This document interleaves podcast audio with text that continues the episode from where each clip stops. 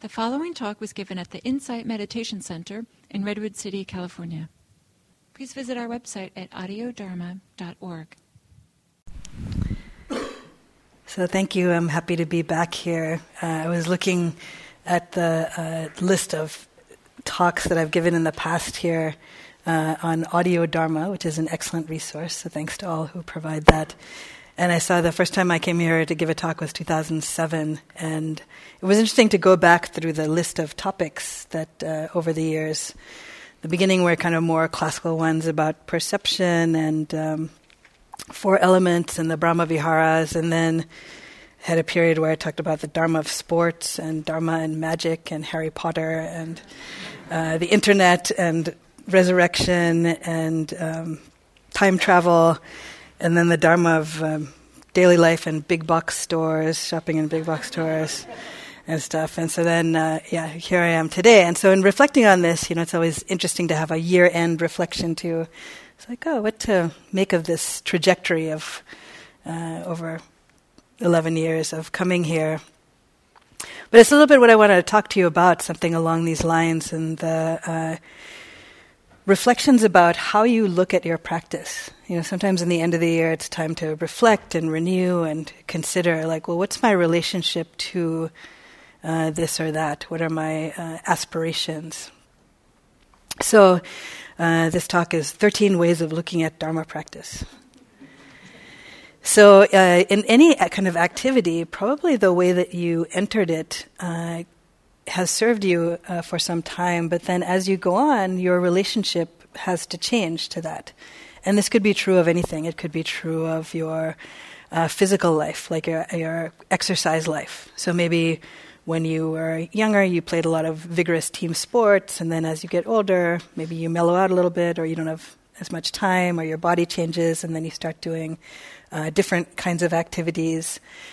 Uh, and it's helpful to stay connected and alive with any activity, you know, any activity, any relationship, and even, you know, in long term relationships uh, with anyone. So with a spouse or with a friend or with a child, like we have to in some way keep renewing our relationship. Like we have to see who is this person now and what's the best way to relate to them. So you can't relate to, uh, a 16 year old like they were a four year old, or it won't work so well, or they'll let you know that that's not working so well, right? So, similarly, there's a way in which, for many people, you know, we enter uh, Dharma, we enter meditation practice uh, for some reasons, with some causes, and it's helpful to uh, kind of renew what is my relationship to this path to practice. Uh, in some ways, I think it's a, a healthy, a healthy thing to do, and it's helpful for our continued development. Otherwise, there tends to be periods in which we feel a little bit lost, like kind of coasting, or it's not alive, or you know, it feels like um, stale. So I want to suggest some different ways that you can consider uh, your relationship to Dharma practice. And uh, even though I'm saying this is 13 ways of looking at Dharma practice, which is a little bit of a nod to the poem 13 Ways of Looking at a Blackbird, um, but it's not the definitive list. So at the end, you know, you can tell me if you have other ones that are actually more accurately reflecting your uh, relationship in some ways.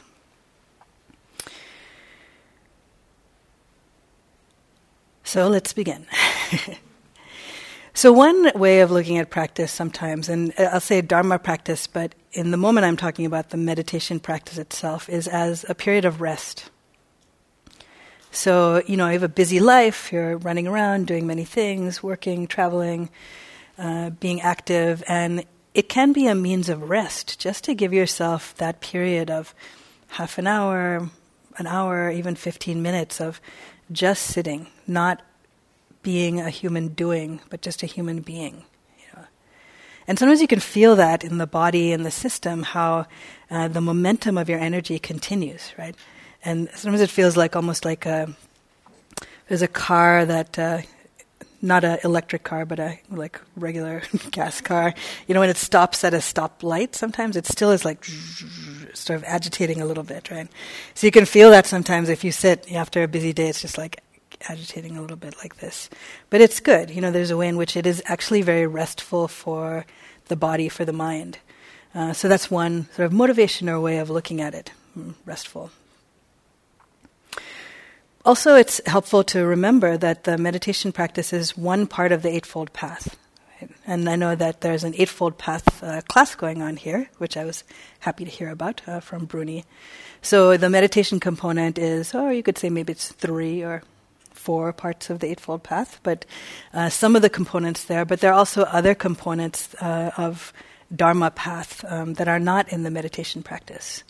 So it's a helpful aspect to attend to um, but not the entirety of the path. So I think that's helpful to recognize also because uh, sometimes people go through periods in which they sit meditation regularly, and then some periods in which they don't. And then they feel like, ah, oh, you know, sort of kind of guilty about it, and like, I know I should be doing this, but I'm not doing this. And I think it's always helpful to consider, just try to understand, you know, causality, like, okay, what's going on in my life? You know, is it I feel really tired? Is it that I've lost motivation? Uh, you know, just uh, try and understand what's going on there. But also, in some ways, to me, as long as you're engaged actively at some place in this Eightfold Path, then it's good. So, you know, maybe at some point, like you have uh, small children or baby, and uh, it's difficult uh, to have the wakefulness to uh, sit regularly, for example, one of the things. But you can reflect very well on sila, you know, on ethics, on integrity and make that a very active part of your practice, right, uh, in your daily life. So, uh, considering it one part of the Eightfold Path, or at least uh, some components of the Eightfold Path, is another uh, way of looking at the practice. Uh, okay, so another one that's a common one uh, is the stress reduction one, right? So, as in the title of MBSR, stress reduction. Uh, later, I will suggest a way that is the opposite of this, but for now, we'll say, okay, so uh, stress reduction. So, a lot of people come to Dharma practice from some deep suffering, right? There's been some suffering in life, whether it's a loss of a job or a loved one or a breakup or physical uh, pain, diagnosis of something uh, difficulty that's cast us into kind of an existential search for meaning and understanding. And then learning about the Buddhist teachings, and as a component of that, learning meditation practice um, can be a helpful way to de stress, right? Uh, to let go of stress that we otherwise would hold. So that's a legitimate um, perspective of looking at Dharma practice. Now, some of you might have gone on uh, retreats before, a day long retreat or a week long retreat at the uh, Insight Retreat Center that you have here, or someplace else, Spirit Rock. Sometimes people come back from retreat and even though they thought I'll go on retreat and it'll really like turbocharge my meditation practice, like, you know, I've all day meditating, so of course I'll come back and I'll be so good to go for my practice for the rest of the year. Just coast on that, you know. And then sometimes people come back and they find themselves extremely demotivated because, you know, they had this beautiful samadhi, concentration from the retreat. And then they come back to sit and suddenly it's like, wow, it's just like taking out the garbage, you know, in my like daily practice. I sit, and I'm like rehashing the conversations from work that day and the fight I had with this guy in the store and you know, it doesn't feel as like profound and sacred and beautiful as when on retreat, you know. Uh, so I remember one of my teachers uh, saying to me, like, uh, yeah, sometimes it feels like taking out the garbage, but it's good to take out the garbage. So, so still do it. So look at, you know, your attachment to having it be a certain way. And the conditions of retreat are conducive to having a lot of samadhi, you know, or to having more samadhi than you would in your daily life, having more collectedness and calm. And so then lawfully, you know, things play out that your meditation practice uh, is experienced in one way. Um, and so then, you know, if you find that to be the case, you could actually do a little reflection in your daily life, like, well, what aspects of my life are conducive to samadhi or less conducive? You know, like we're always actually cultivating something, whether or not we're officially meditating. We're cultivating these qualities of mind. So, am I trying to multitask all the time? Right, like watch TV while I do my email, while I'm eating dinner, and you know, like pulled in many different directions. And so then, lawfully, right, that actually conditions the mind to be more distracted, right? Or are we allowing ourselves the conditions that would allow ourselves to settle more and to be more one-pointed, to more collected, you know, more, focused? So yeah, it could be like taking out the garbage, um, but that's still good. So.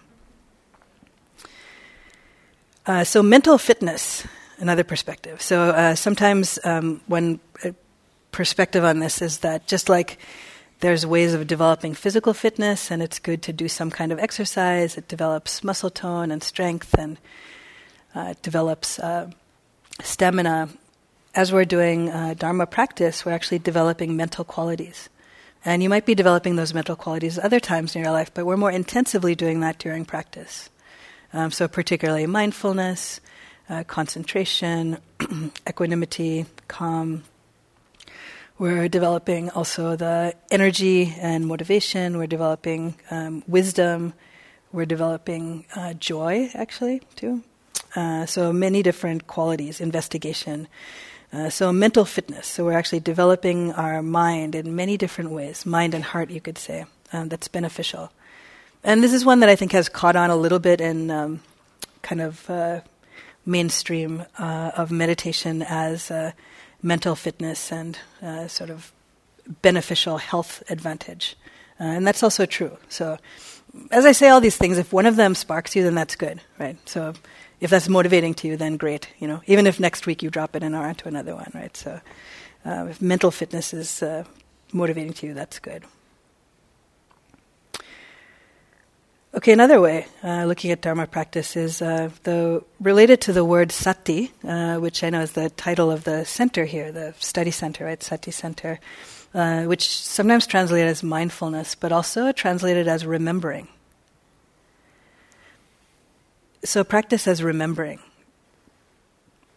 And it could be remembering, you know, in the way that mindfulness is like remembering, like knowing uh, what is happening, right, in, in, that way. But also, there's a way in which it could be considered remembering, as in, uh, you know, the members of your body could be considered like your limbs, and you're sort of like reassembling, reassembling the dismembered mental energy, physical energy uh, that gets dispersed a lot, you know, during the day. Like reassembling in some ways, like allowing selves to like come back together in some healthy format. And then in some ways, as that remembering happens, like allowing the kinks to get worked out. It also can be a remembering, like a remembering what's important to you, you know, remembering what you care about, uh, remembering your own good heart, uh, remembering your vows to be present uh, or to treat others kindly. So in that way, it also is allowing us to settle into a deeper sensitivity, you know, like a a greater level of sensitivity than we might have when we're super busy and running around and uh, very active. And it's possible to be sensitive during those times too, but it can help to have these periods of like remembering that, you know, what it feels like, you know, what it's like to be connected in that way.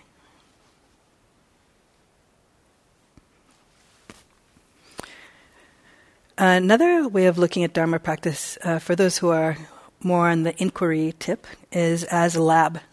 So it's like laboratory time or laboratory time in which you can experiment with and understand what's true about who I am, about how suffering is created, uh, about how this thing that I call life uh, seems to take uh, take vision.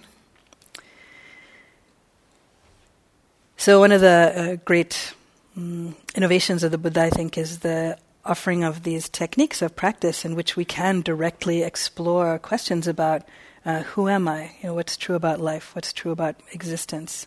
What's true about what seems to be reality? Um, through our own direct experience, using the tools of mindfulness, um, using the tools of cultivating uh, samadhi, and then applying that to understanding directly what's true. So it's like a lab in which we get to see, like, oh, how suffering gets created. Like, oh, look, I'm sitting here, just breathing. Some sound happens. Sound has come and gone, but now, oh, look, the mind is like all cranky about it for the next 25 minutes. oh, maybe it wasn't the sound that was the problem, because the sound's already gone. Like, oh, wow, maybe the suffering's in the mind, you know? So we get to see that kind of thing, and then uh, as we learn about that, we can apply that and see that in other areas of our life too. You know, what's true about where we point the finger for the cause of suffering. Does that really make sense?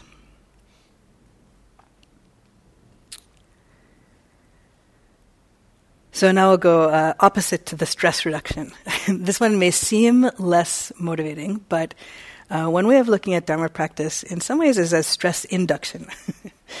so, meaning like um, you're actually, uh, you know, sitting there, and it's very courageous to take the, the seat, even for whatever time 10 minutes, half an hour, an hour, whatever time. And in some ways, we're taking a vow like, during this period of time, allow me to be present with whatever arises in the body and mind. So I take this vow to be present, to see things as they are, as clearly as I can, to be as honest with myself about what's happening, to be as clear, as courageous. Now, so most of the time in regular life, something comes up we don't like. Physical body, we squirm, right? Even unconsciously, like we shift our position. Uh, and you can notice, even now, if, if you're not in like official meditation position, you know, something happens a little bit, like you itch it, this, that, you know. Nothing unethical about itching or something like that. But, uh, you know, notice how, like, oh yeah, there's a way in which we're constantly running from unpleasant experience. And then something pleasant happens, like we want to keep that, we want that to stay. You know. So in this kind of stress induction way, we're taking on a discipline. You know, it is a discipline, and then we see what arises in the mind. Like, I want to go get something to eat, uh, I'm restless, I'm sleepy, I don't like what's happening in my body, I don't like this emotion. You know, all this stuff comes up. And so we're allowing this stuff to arise, which develops a deep, greater understanding and capacity to be present, right? Not just in the practice, but in our life. But we are actually sort of like um, cultivating the, the space to courageously see everything that comes up. sometimes people will start to think in the middle of practice, like doubt will arise. Well, why should I sit with this? Like memories are coming up that's difficult, physical pain's coming up, I could totally move, right? Like I could get up and leave, or yeah, I'm hungry, I'm bored.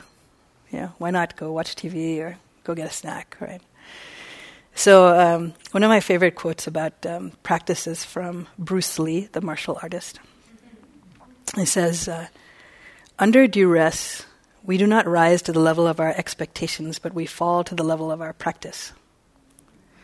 So yeah, maybe you could get up and squirm right now, but yeah, what happens when something th- is thrown at you by life that you can't squirm away from? You know, and that happens, right? Uh, when difficulty shows up, when challenges show up in personal life and physical health, right, in the political realm, everything, you know, uh, then it's not under your control, clearly, to change that. Then how do you relate to that?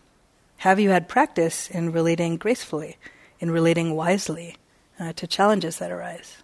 So, our Dharma practice uh, can help us with uh, learning to live wisely. Right? Uh, little by little, we develop our capacity.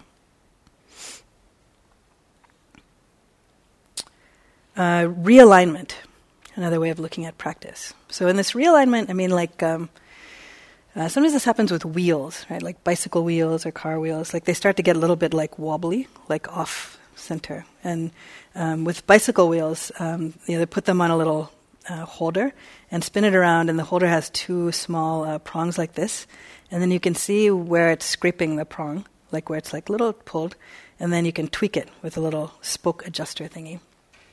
And then you spin it more, tweak, spin it more, tweak like this. A long time ago, I worked in a bike shop, so that's how I know this kind of thing. I was very into like cycling, so um, you develop this uh, realignment kind of thing. And there's a way in which I think through the experience of the suffering, through the stress induction in some ways, um, the realignment can happen. You know, uh, the development of wisdom can happen um, through seeing, uh, seeing through the ways in which we erroneously relate to life. You could say. And for me, this is one of the um, aspects of even just holding like what is Dharma overall that uh, can be mm, interesting, helpful. It's like one of the translations of Dharma is Dharma is nature, so it's the truth of the way things are. You know.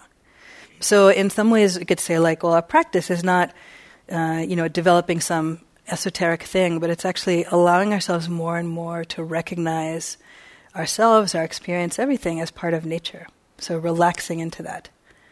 And the ways in which we suffer are ways in which we kind of clutch up against that you know, we like resist that. We don't see it, and so then we're like, uh, suffering comes from this kind of like tensing up unnecessarily against nature.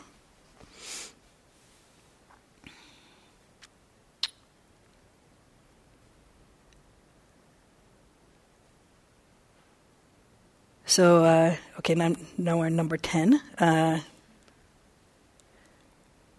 buying a lottery ticket for awakening. so,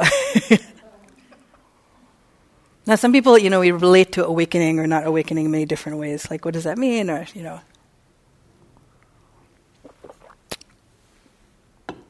But you could say that uh, the conditions for waking up uh, include the cultivation of all these mental factors.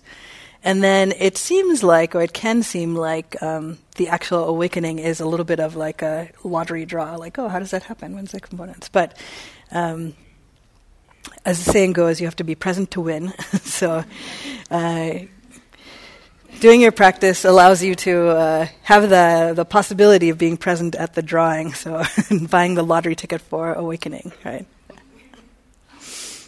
So yeah, like uh, you know, sometimes you could double up. Yeah, do two times a day. That gives you like two more uh, tickets. So you know, why not? It's better that way. So now shift into some some that's um, maybe uh, if you've gone through some of these and you know there's a different relationship to dharma or uh, practice a little bit more on the um, yeah devotional mystical side maybe. So one is actually as devotional practice you know, Dharma practice as devotional practice. So once you've developed some understanding about uh, the Dharma as actually having some truth to it, and as your life starts to ground more and more in this truth in nature, then there's a way in which the Dharma practice can be a moment of devotional practice, you know, a period of actually uh, dedicating yourself and appreciation. So, in this way, uh, during our period of practice, we're actually uh, going for true refuge. You know, and we can notice the ways in which other times in life we might be, again, like sort of squirming away. And the habitual tendency of the unawakened mind is to seek pleasure, uh, look for different things that may not actually serve us to be the things that will make us happy. So seeking refuge in, you know, whatever it is, like, oh, if I only get this job or get this status or, you know, get this uh, haircut or you know make it into this school or you know whatever it is lose this weight you know whatever things that we have sort of different like erroneous uh, ideas of like then I will finally be happy forever you know. Then everything will be fine right? So those I'll suggest are uh, you know not true refuges because everything changes right? So any of those things haircut job you know whatever are sort of temporarily um, temporary manifestations here in samsara uh, so we can't actually rely on them. They certainly can bring like uh, some happiness temporarily, but immediately as they arise, they're already changing. So kind of baked into them uh, is some instability. So a Dharma practice as devotional practice and as a way of going for true refuge. You're reminding yourself of that, deepening your connection to that. And for some, it's actually devotion also to the Buddha, the Dhamma, the Sangha, through the three refuges, uh, if that means something to you. I can say more about that if uh, you want also.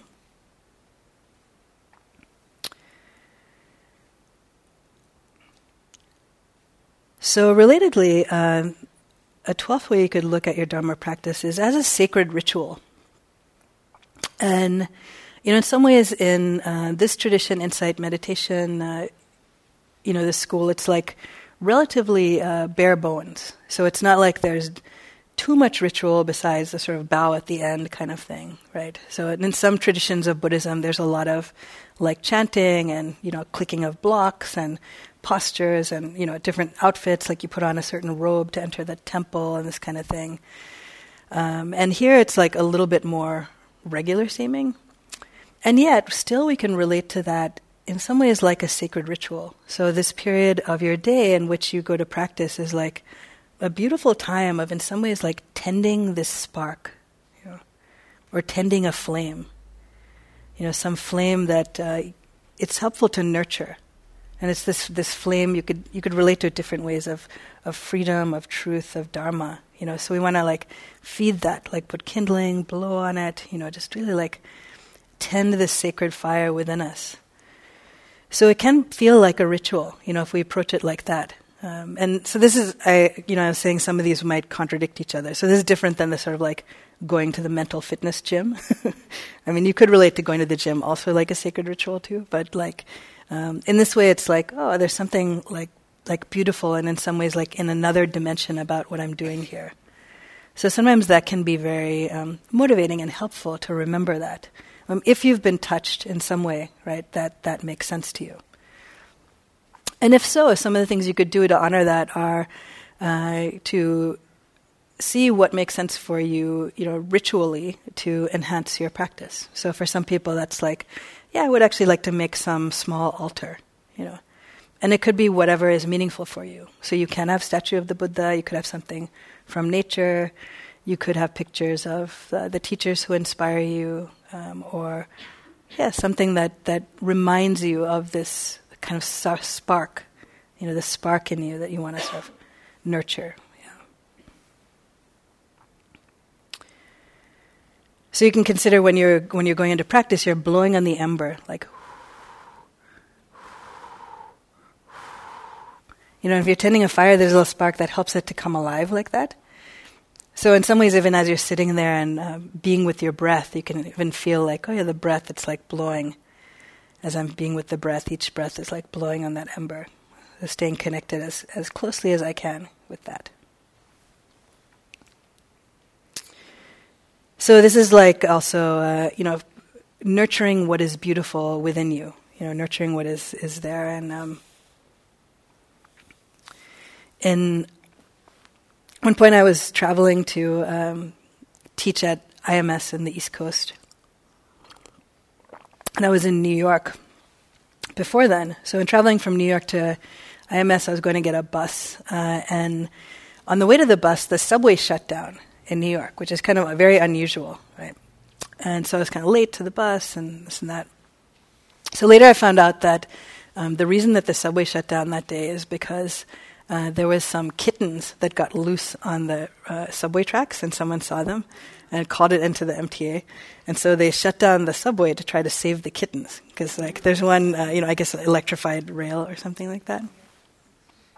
So the story that came up about this later, so they did they did find the kittens, uh, they saved them. Is you know this big burly MTA guy with a small kitten like this, you know, that he saved. He was like, oh yeah, you know, I saw the kitten. He was going into the tunnel, and then you know I went and I got it, and uh, like, wow, I wouldn't have thought about that in New York. That, that you know that that's what they would do to save the kittens. So it's very sweet, and you could think like, well, what if I related to myself in my practice like this too? Like, there's something beautiful that's lost inside me, you know. So your practice every time is like, oh wow, let, let me try and find the kittens, like, like find the beautiful qualities like within, you know, connect with and um, allow myself to, uh, yeah, to to I don't know if it has to be like save or you know like a where's Waldo thing, but sort of, sort of like a connecting with the beautiful qualities that get lost, you know, amid the busyness or amid stress or um, yeah, the brutality of the world too. You know, allowing yourself to to meet with that, and as you meet with that, then um, we cultivate that, we nurture that, right? So another way of relating to it, and I realize I'm shifting metaphors very quickly, so yeah, flamed kittens to now. Now we're going to, go to now we're going to garden. Okay, so garden, right? So um, often we use these words like cultivating. You know, cultivating this, cultivating these qualities, and um, this metaphor of gardening. You know, is like okay, bring the conditions together for the growth of uh, something. And in gardening, and if you've had a garden, like it's not totally under your control what happens. You know, with your garden. You do what you can to make the soil good and to water it and to put fertilizer and provide the proper sunlight or uh, dim light or whatever. But then, you know, there's some aspect of organic life that uh, is doing its thing, you know. So you can be supporting the conditions as best you can, but it's good to recognize, like, yeah, it's not in my control when this thing blooms, how it blooms, you know, all this stuff, right? Uh, so I have had various adventures with um, gardening uh, over my life. Um, at one point, I lived in uh, Massachusetts, and I think it was during a summer when I had um, I had like mono, I think. So I, I, was like sick for a long time, and then I started to get a little bit better, and I had just enough energy to get interested in something very small.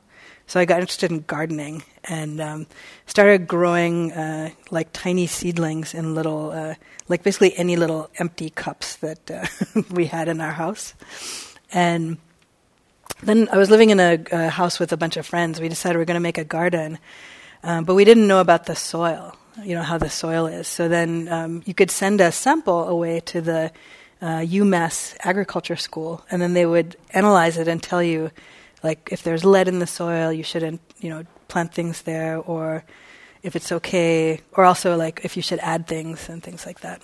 So we got back this recipe basically for what we should add to our soil, and it was all this stuff that I hadn't hadn't heard of too. It was like mealy stuff and fertilizer, and I think even like dried blood or something, and like manure, and you know.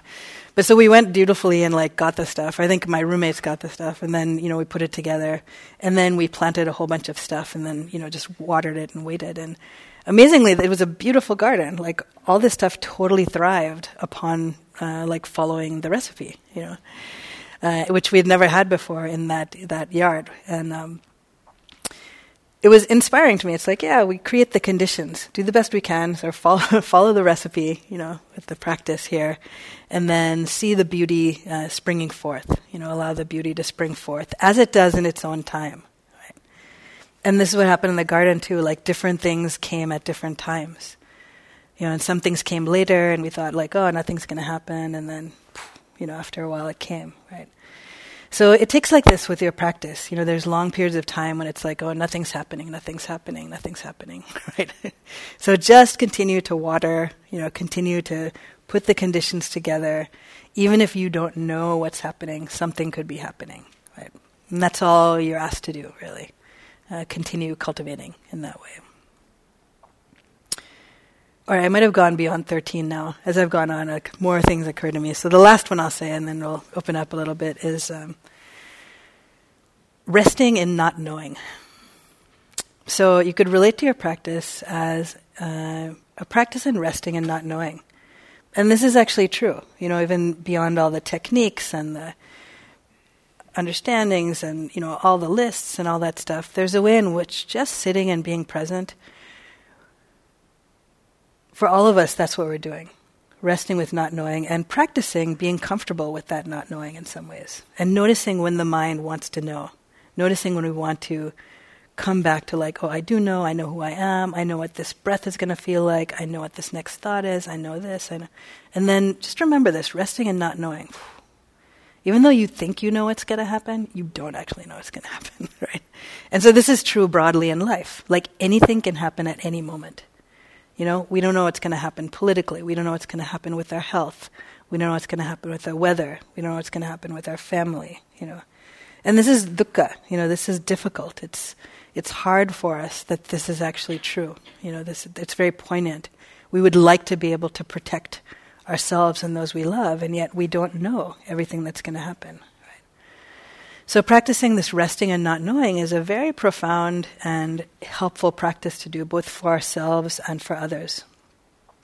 And in some ways, the more that we're able to practice and acclimatize and yeah, mature, I would say, even uh, into being able to be present with a spacious, kind awareness in this way then that resiliency of that practice can serve us as we step out of our formal practice into relating to people, uh, into relating to uh, life in different ways. So, uh, 13 or more ways of looking at Dharma practice. um, I hope that something there was of benefit for you. Um, and if not, you could reflect like, well, what is the way that I relate to my Dharma practice now? Or have I lost track? You know, uh, am I a little bit on like, uh, yeah, I know it's going to happen. I'll just do it sometimes. You know, like what's going on with that? Um, so if there's something that's intriguing to you, try it on. You know, even just try it on for a week or a month or something, and then see how that is. Um, yeah, all for the fourth of the the cause of uh, onward leading. Yeah, onward leading for all of us to complete liberation of the heart and mind. So, see if anyone has any questions, comments. Um, if you want to share some way that you relate to practice that wasn't mentioned, also, I'm happy to hear that. And I think we have mics too.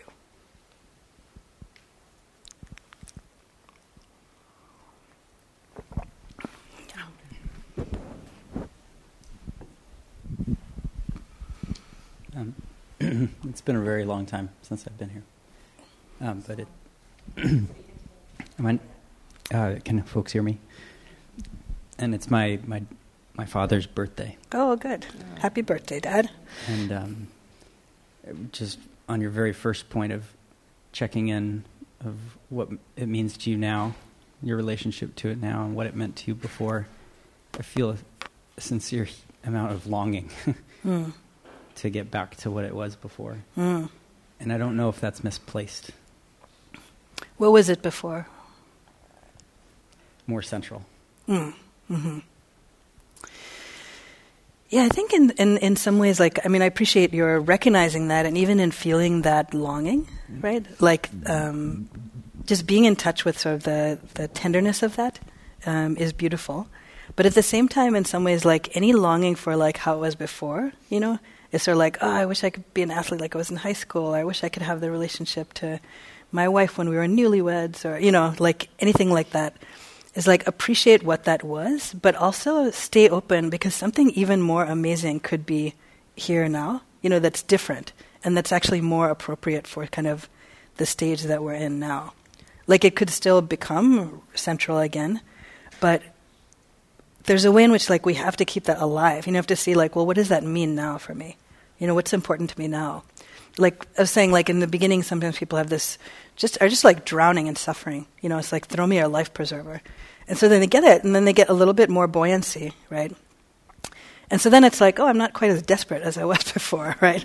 But so now what? Now I'm just kind of bobbing along. So then it's like, oh, okay, well, what what is what does it mean now? Like, what's in- interesting to me now? And sometimes it means like um, actually relating to the cultivation of positive qualities, not as much like the uh, desperate need to get rid of suffering, you know. Uh, and in that way, that can be very inspiring also and central. You know, it's like, what is my life about? So I appreciate, for example, in um, Islam, um, people who are devout practitioners, uh, like five times a day, right, will hit the ground, roll out the mat, hit the ground, aim towards Mecca, you know, and do prayers. And I've seen people do this in like on the road in San Francisco, you know, park the car by the side and like roll out the prayer mat, you know, which is very courageous in this day and age also.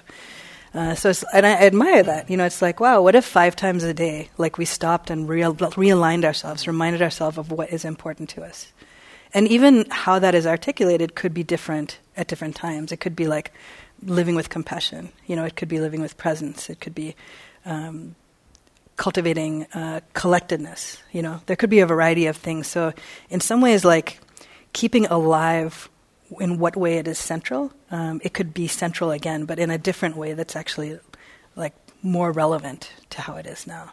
So I think even just engaging with the question is great, you know, and seeing like, well, what's, yeah, what's here? What's, yeah. Thank you. So, um, thank you for uh, this talk. Um, I love your uh, humor, your spirit, your uh, plain everyday language. Um, that's all great. I wanted to share uh, an experience I had. Uh, my brother died recently, Mm. and sitting with someone who's dying is an incredibly profound experience, and one of um, life rearranging, actually. Sure. Um, and while there are lots of things I could say about it, I think the most the, the relevant thing is that it became clear to me how my Buddhist practice was helpful Yeah. in a way that it hadn't been that clear before Mm-hmm. because I had a certain um, level of um, stability, Right. equanimity, Yeah. uh, whereas I could see other people were not in that same place with me. So, Yeah. um, uh, so it, I was just immensely grateful Yeah. for what I didn't even know I had learned. Yeah. Yeah. Great. Thanks. Thank you. Yeah, that training for when uh, the period of duress comes up and then your practice serves you. And I've seen that myself over and over too. Yeah. All right, so I think that I'm at time now, so I should uh, free you from uh, the balance here. But yeah, play with this a little bit for yourself. You know, what's my relationship to practice? I invite you as we go into this solstice period, this, you know, coming to the shortest day of the year, and then we're going to bounce back out again to the days getting longer. Uh, what's my relationship to my practice, and how can I keep this uh, alive as I go into the new year? Yeah. Uh, so, yeah, thank you so much for your attention.